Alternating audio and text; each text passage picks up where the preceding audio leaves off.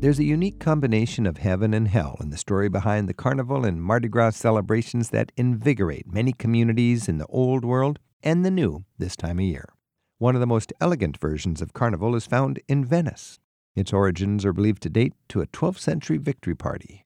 And in more recent centuries, the Carnival of Venice has become famous for its ornate masks. For a look at how the Venetians are celebrating, we're joined by local guide Stacy Gibboni. Stacy, welcome. Grazie, Rick. Buongiorno. Buongiorno. So tell us, uh, what is Carnival in Venice? Carnival is a very big party. I know we like to maybe associate it with uh, Mardi Gras. New Orleans, I think, might mm-hmm. be our biggest one in the United States. It's that period before Lent where everyone just lets loose. And in Carnival, a Carnival in Venice is specifically so, so first famous. of all, Lent is when you have to have austerity. You're yes. fasting, giving up things as you prepare for Easter. Be the sort of our hedonistic yes. debauchery so period prior a, a, to that. Human needs kind of thing. Okay, get one it out big of your party. system. Okay, get it out of your system, and then behave yourself. I gotcha. Yeah. Okay, so I think Carnival has become so well known. The Venetian Carnival particularly because we are an island where the masks, the idea of using masks to disguise yourself from your neighbors is something sometimes I'd like to actually incorporate year round. It's not like you can walk out your front door to go to work with your coffee mug in hand, get in your car, and maybe you still have your slippers on or something because yeah. your high heels are in the back seat. You don't have that luxury in Venice. You walk out your front door, you run smack into, you know, everybody knows 20 people happening. that you know. And that, I think the the popularity of the Venetian mask wearing went on and on and on, basically because of that proximity that we have in this particular city. There's a lot of historical references that we could talk about, I guess. With there's also just this heritage of this is a time when you had a originally back in in the 18th century, it was really the popular, 1700s. Mm-hmm. You have so many constraints on people, Absolutely. so many classes. I mean, you belong in this strata, you belong in that strata. This During Carnival, away. everybody is every strata. There are Equality. no rules. There is anonymity. You put on that mask, and what happens the in Venice anonymity stays is key. in Venice. Exactly. So today, as travelers, if we come to Venice during Carnival, come uh, with your party shoes on. okay, so it's a. I would imagine from a classic carnival point of view, it's become a little bit of just a, perhaps, a frat party or and perhaps a little bit cliche, maybe yeah. in some avenues on, it could be. On the other hand, it's a colorful and fun time to be in Venice. What's your strategy time. for enjoying carnival in Venice? I think the best strategy would be to embrace the fact that you're going to be in a city uh, of that size on a special holiday everywhere you go, you're going to find people dressed up, whether it's not like Halloween costume dressing up, it's elegant.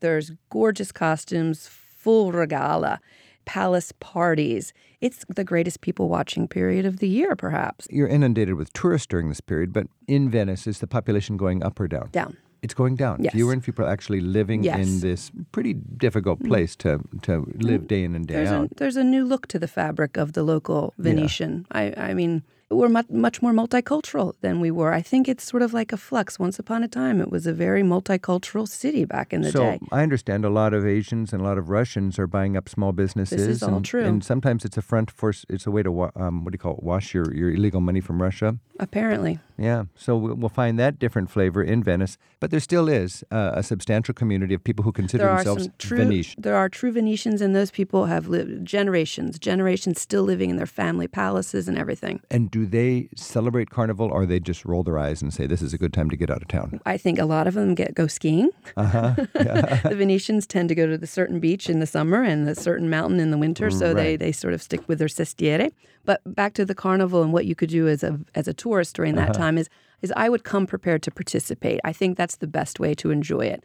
I'm not going to recommend renting a thousand dollar costume in a thousand euro costume. You can actually city. do that. Yes, there sir. are you costume can. shops. There are some famous costume shops, brilliant, beautiful traditional wear. But you know, you could always make your own at home, or perhaps rent something here. And so the people with lots of money who have the over the top parties at home, they're the ones to spend a thousand euros and prance around town with these well, wild Casanova private, outfits. Private boat transport and these oh, palaces. Yeah. The palaces back to those families who for generations lived in these palaces you know it's it's big business to rent out your palace for a private party and that happens all over the city. Because there are these like there's probably a glut of private palaces available for rent. Absolutely.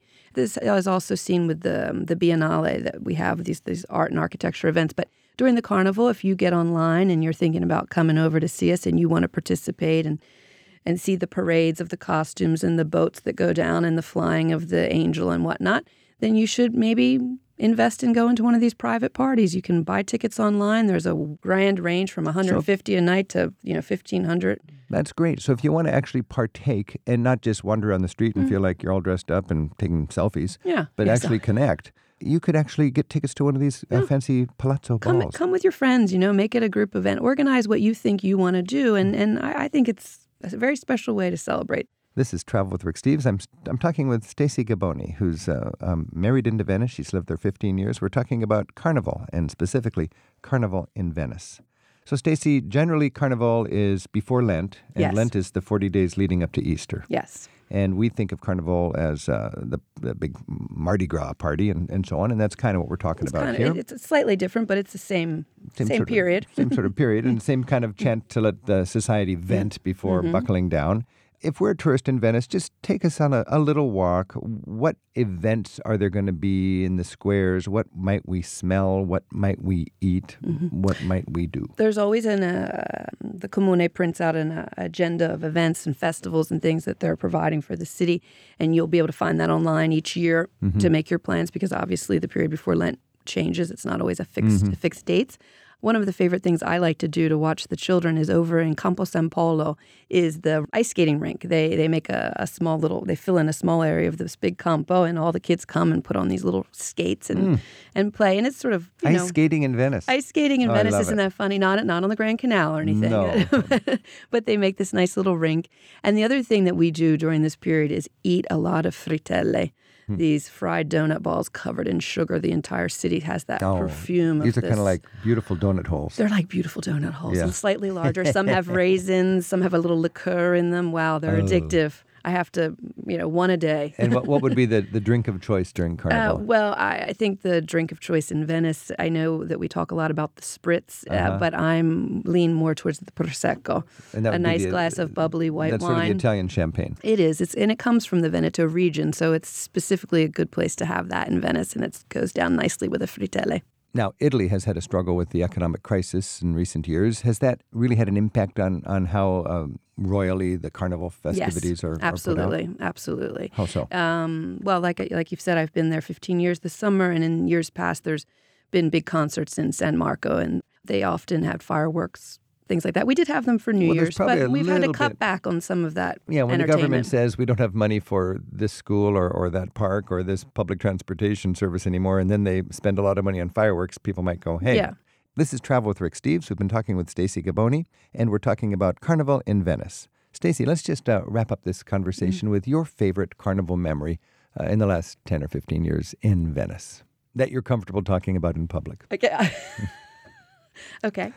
Given Venice's right, reputation. Exactly. I, I, think this is rather appropriate. My favorite one um, was really in the early days. I think it was 2002 or three. I'm not really sure.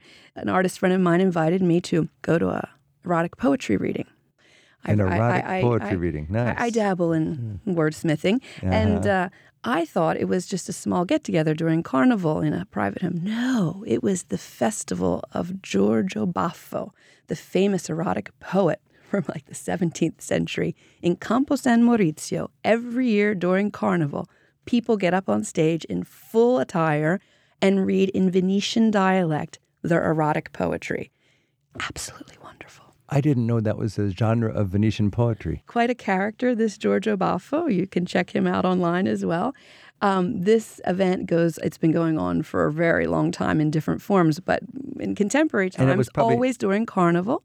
And I got up on stage, this American chick from Jersey, read my poem in English, and was presented with a small wooden hand painted penis pin as a gift for my participation. What can I say? well, there you go. Carnival. You, I'm sure you'll have surprises when you have the uh, the gumption to get in there and uh, and and participate. And, and, if you happen to be in Venice during Carnival, what happens at Carnival stays in Venice in Carnival. stays in Carnival in Venice. Stacy Gibboni, thank you for sharing your favorite memory of Carnival in Venice. Grazie, Rick.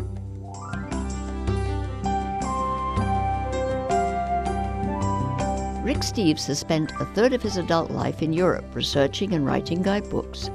Europe Through the Back Door teaches the skills of smart travel. Travel as a political act adds meaning to the journey. And Rick Steves' best selling country, city, and pocket guidebooks cover every corner of Europe.